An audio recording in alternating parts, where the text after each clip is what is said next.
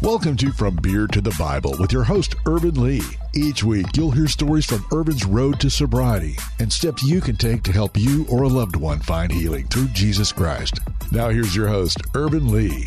This is Ervin Lee, your host of From Beer to the Bible. Welcome. I got my co host, Scott, with me. Scott. Hey, Ervin. Great to have you on the show with us again. Good to be here. I'm going to kick us off by reading the scripture Psalm 127, verses 3 through 5. Children are a heritage from the Lord, offspring a reward from Him. Like arrows in the hands of a warrior are the children born into one's youth. Blessed is the man whose quiver is full of them. They will not be put to shame when they contend with their opponents in court. I love that scripture, and it talks about the importance of being blessed with children. And our topic today is is a deep one and one that needs to be discussed. We're going to talk about the effects of alcoholism on the children that live in the house with alcoholics. So it should be great and rich dialogue. But first, let us pray. Father, we thank you for the privilege to spread your word to help those who are suffering from drug and alcohol addiction.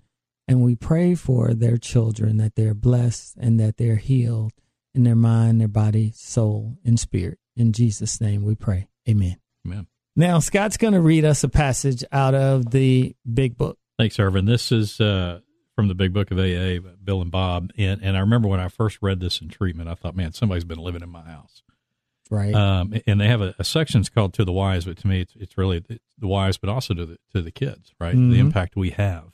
Correct. Um, and what this section reads is, "How could men who love their wives and children be so unthinking, so callous, so cruel? There could be no love in such person." We thought, and just Mhm. as we were being convinced of their heartlessness, they would surprise us with fresh resolve and new attentions. For a while, they would be their old sweet selves, only to dash the new structure of affection to pieces once more. Asked why they commenced to drink again, they would reply with some silly excuse or none. Mm. It was so baffling, so heartbreaking.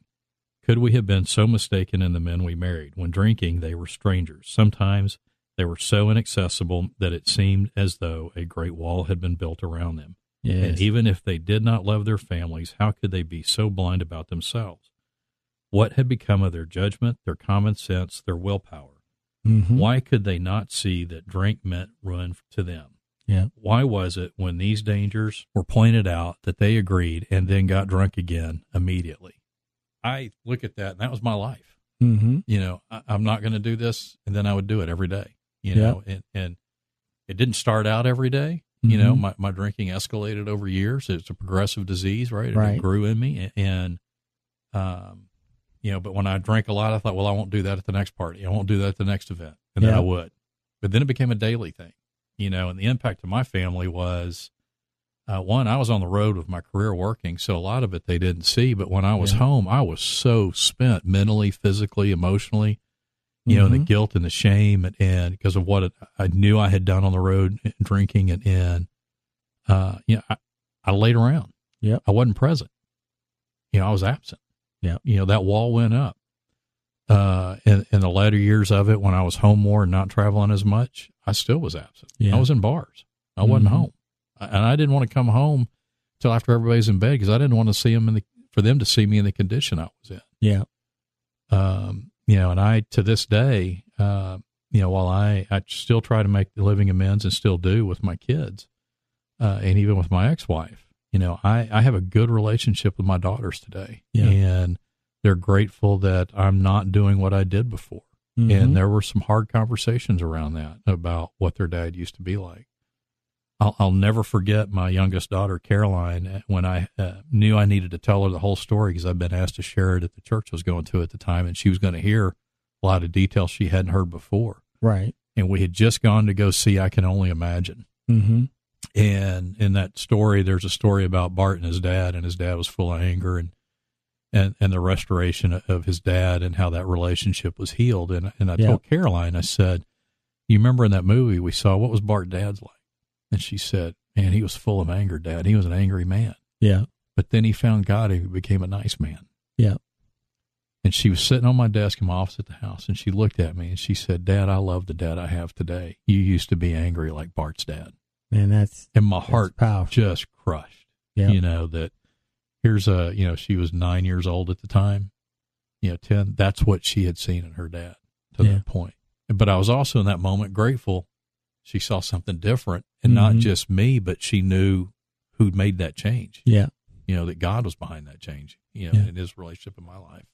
I, I as I think about alcoholism and drug addiction, we often talk about the person who's in recovery, their spouse, but so many times children are are overlooked.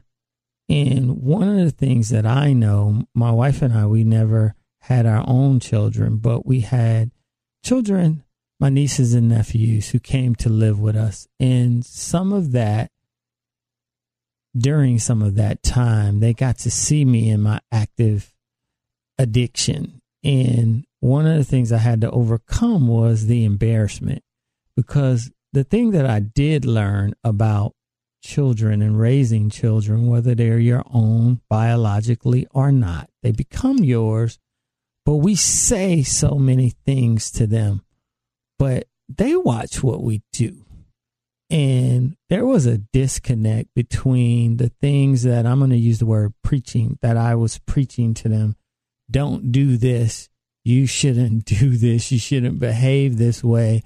Well, there was a major disconnect because my behaviors did not line up to the words that I was constantly preaching to them, the counsel and the advice. And I began to see them watching more of what I was doing versus what I was saying. And then when I did exit rehab and I came back to the house, I think some of the toughest amends and apologies that I had to make was to the children that were in our household. And I think I was I was I was shameful, I was disappointed, but I was also hurt because there is nothing greater than the opportunity to influence children in a way that leads them to Christ because so many times now they're inundated with messaging, with things that lead them away from Christ. And I hate to think that at any point during my active addiction that I gave them pause around the Lord and the power of the Lord. So that was one of the the major effects I believe that it had on them.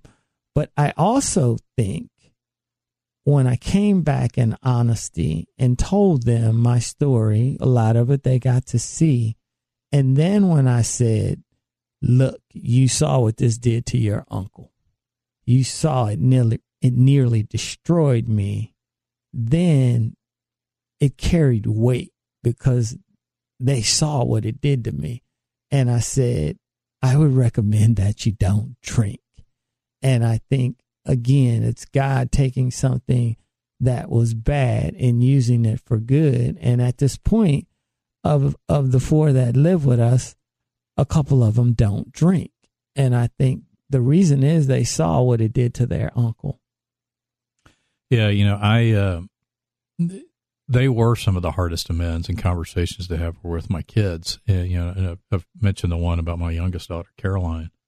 You know, my my oldest uh, daughter, Mackenzie. Uh, when I had that conversation with her, she was she was certainly gracious, and her comment to me after I said what I had to say, and uh, her comment was, "It's okay, Dad. I love you, and uh, I'm glad you're better." and I'm glad you're going to be here for me and that you're not going to die. You know, and, and, to think that that's what she thought of Yeah. me before, you know, and, you know, we, we see each other frequently and text frequently and hang out together. And, and, you know, that part of that, those relationships have been restored and are certainly healthy and per, today. But, you know, I have a son too. Yeah. And, uh, I've not talked to him in several years. And despite having tried to make those amends, um, you know, he just decided he didn't want anything to do with me Yeah. because of what he had seen, right? So to your Mhm. point about that fear of and the shame of of what we teach our children by our actions, Yeah. uh, you know, I, I still have one I'm working on, you know, and, Yeah. and I don't know how that's going to play out or if it ever will. At this point, it's in God's hands, you know, Yeah. but I love him dearly and um, the door's always open for him. Uh, and I, and I've said all I can say, Mm-hmm. um, you know, and he's made the choice to, to not engage and, you know, and I have to live with that. Yeah. One, I was during rehab, and it became a common theme. And honestly, it bothered me because we were all be sitting around and we were talking, and we would talk about our family, and there was always this common denominator. Oh, my uncle, my my grandfather, my dad was an alcoholic, and I'm going to encourage parents now. If you have alcoholism and drug addiction generationally in your family, you need to sit down and be honest and be transparent with your children about it. You need to give them a warning. And I never did that. I never got that. But I do that now to all my nieces and nephews. I said, look, we have a history and a pattern of alcoholism in our Mhm. lives. This is just our reality. I'm not trying to scare you.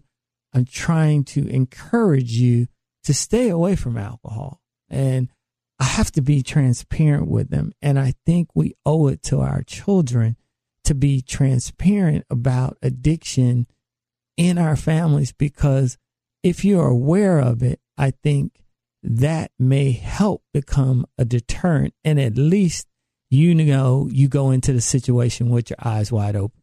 Yeah, I I uh, I remember I received a uh, long letter from my dad after I had come clean about what condition I was in and I was going to have to go to treatment and that I knew I was dying if I didn't. And that letter, it was an apology from him and regrets for having not talked about the family history. Yeah. I- I didn't know about it, but my granddad had had a drinking problem. Um, and this goes back in the early 30s, even before AA even existed. He had gone to a bootlegger and, and drank a bottle of whiskey and showed up, picked my grandmother up for a date when they were still dating, and he was courting her, and, and she made the comment of, "It's me or the whiskey, but you can't have both of us, and you got 2 Mhm. weeks to figure it out." Right. He came back two weeks later, never drank again the, another day of his life. Mm-hmm. Um, you know, but it, uh, I know other family members that have struggled with it. My mom's side, my dad, my granddad had several brothers. They all died of alcoholism. I never met them. I never even knew about them. Yeah. I didn't learn that history until after I put all my garbage on the table. Yeah.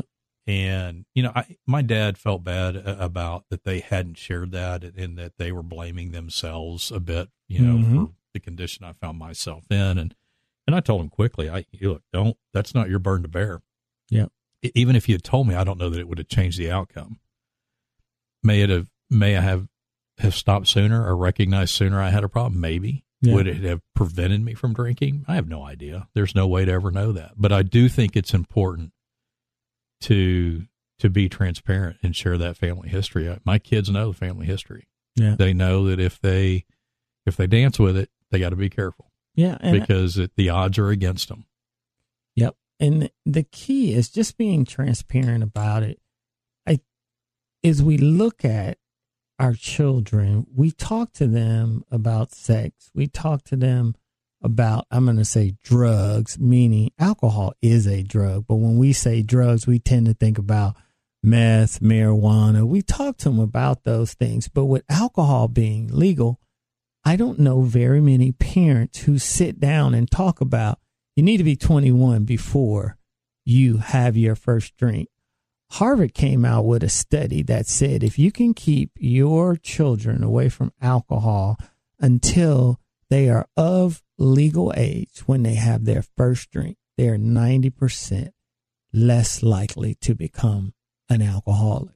Well, when you look at children today, you ask the average one, well, when did you have your first drink? A lot of times it's around 16, 17 in high school, right? Well, I would tell you that number is getting lower. I, I was involved for uh, several years up until COVID uh, with uh, Coppell Police Department had a program, the teen diversion program, for kids that had gotten busted, uh, non felony offenses, first offenses for drug and alcohol related, uh, and tobacco because tobacco is legal at their age, but most of them were drug and alcohol related. Mm-hmm. And during that, I, I heard the average age for kids in the state of Texas to use their first substance, whether it's drug or alcohol, is down to 13 years old. That's middle school for most kids. Yes. Um, you know, the, the other thing that was interesting in hearing that in that program, one thing, the great things about it was at the end of this six weeks program, these kids had to write a letter of what they had learned and the impact that it had made from speakers telling their stories and the, the counselors that came in and talked about the mental aspects of it or the medical aspects of it. And I'll never forget, there was one of the students that came back in and, and it was just heart wrenching because I, I thought, man, what did my kids see? And I just, I felt, felt for the parent hearing it Mm-hmm. was I come home and what I see in my parents and in the parents of my friends is that in order to deal with life's challenges and to deal with us, they have to have their two, three, four glasses of wine. They have to have their cocktail. They have to have their, they can't deal with me Yeah. until they've had their substance in them because I'm that difficult. Yeah. And And I thought, and you could just see the look on the parent's face when the child said that. yeah. You know, uh, the child saying, accept me, love me. Yeah. But you can't do that without a substance. Yeah. And the effects, there are three that I noticed, not only in the children that live with us, but my friends who are in recovery, their children. And I wrote them down shame, disappointment, and blame. Shame, disappointment, and blame. Shame in the fact that my parent, my custodian, is an alcoholic. Is it because of me? Is it because I'm here? Disappointment in when you're in your active addiction, you miss a lot of things that are Mhm. really important to your kids. Or worse, you show up drunk. And when you show up drunk, and so many times we believe that, well, our kids didn't notice, they didn't see. Well, their They- friends They see everything. they they they their friends notice their parents friends notice and they talk about it and it gets back to the child and all of a sudden the child doesn't even want you to come because when you're there you're not really there. You're mm-hmm. drunk. And a lot of times you're not only embarrassing yourself which the alcoholic only sees himself or the addict you're also embarrassing your child. And the other thing is, you lose moments and you lose time and impact in your child's life that they look back and they miss that time that they wish you would have been there, although you were there physically. You were out of it in every other way. Yeah, and and it's uh, you know, forgiving yourself is one of the hardest things to do. Is I thought part of the amends process and getting sober. You know, I I'll never forget when I came up my first amends list, and, and my sponsor at the time, Jim, looked at me and he goes, "You forgot one." I'm like, "Oh," he goes, "You," and you need to be at the very top of that list Mm-hmm. because it's going to be the hardest amends you make. You know, you need to go to the dentist, you need to go to the doctor, you need to go, you need to forgive yourself. The reality of the things you've missed with your kids and your family Yep. is going to start to hit, Yeah, and you're going to have to forgive yourself multiple times. It's not going to happen once. And, you know, as you have those conversations with your kids and you're making those living amends, the regrets of the things you missed are going to come up. Yeah. And he was right. Yeah. They did. And they still do to this day. Yep. And, uh, you know, I don't beat myself up about it like I used to. Mhm. Uh, and part of that gets back. I know we, we previously talked, had a show, we talked about gratitude, right? I, I, when I start to go down that rabbit hole, I start to, you know, pause, step back. What am I grateful for? I'm grateful I'm alive. I'm grateful I, God willing, I'm going to get to walk my daughters down the aisle. Yep. I'm engaged with them today. I attend stuff. You know, she wants me picking her up. My youngest daughter wants me picking her up from school, and she's in middle school. Mm-hmm. You know, they want me to be a part of their lives, Mm-hmm. and I want to be. Yeah. Uh, but I can go down that rabbit hole real quick, right? Because I still have a son that I haven't talked to in a while. Well, as I heard you speak, I, I wrote down three things. And this is my experience from dealing with my children was don't become impatient. Don't become impatient with them Mhm. because I was sober. I laid out, apologized, made amends for all those things that I could remember. And then I waited and thought, oh, you should forgive me. And I wanted it to be overnight. You have to give them time to work through those feelings, those emotions, those disappointments. And I had to realize don't be so aggressive in pushing them to forgive me. I did my part, but I have to allow them to work through it. And everyone's process of forgiveness is different. And then when you don't get forgiveness, I encourage you don't let the unforgiveness that you believe you're not getting from your children mm-hmm. become resentment. And yep. then you resent them and continue to spiral a relationship which is into number, negative territory. Which is our number one offender and the number one of the number one reasons for people relapsing that deal with addiction is resentments. You know, I one of the things I also learned in the process of watching my daughters was uh, that unconditional love and forgiveness. I mean, I, you know, I did get it, yeah, and and it's not held over to my head to this day. Yeah, you know, they're just grateful to have their dad back. Yeah, and and kids are resilient uh, but they'll also extend that grace freely, seeing that you're authentic and sincere in the changes you're trying to make. Yeah, I, I, I totally agree with you. And I think we need to have patience. Patience in allowing our children to process who we were and who we are and who we become in Christ through our healing from alcohol and drug addiction. This is Rich Conversation. We're excited to continue it on the other side. We'll be right back. We'll be back with more of From Beer to the Bible right here on The Word 100.7 FM. Finding addiction help is intensely personal, and the differences in options may not be immediately clear. Hampton Ministries was founded with the intent to provide people struggling with substance and behavioral issues with guidance to find the best environment for their well being and recovery. Our main focus is to help those who use drugs and alcohol to break free and learn to cope with life circumstances. Hampton Ministries provides a rehab welcome kit to provide crucial resources to make their journey a success.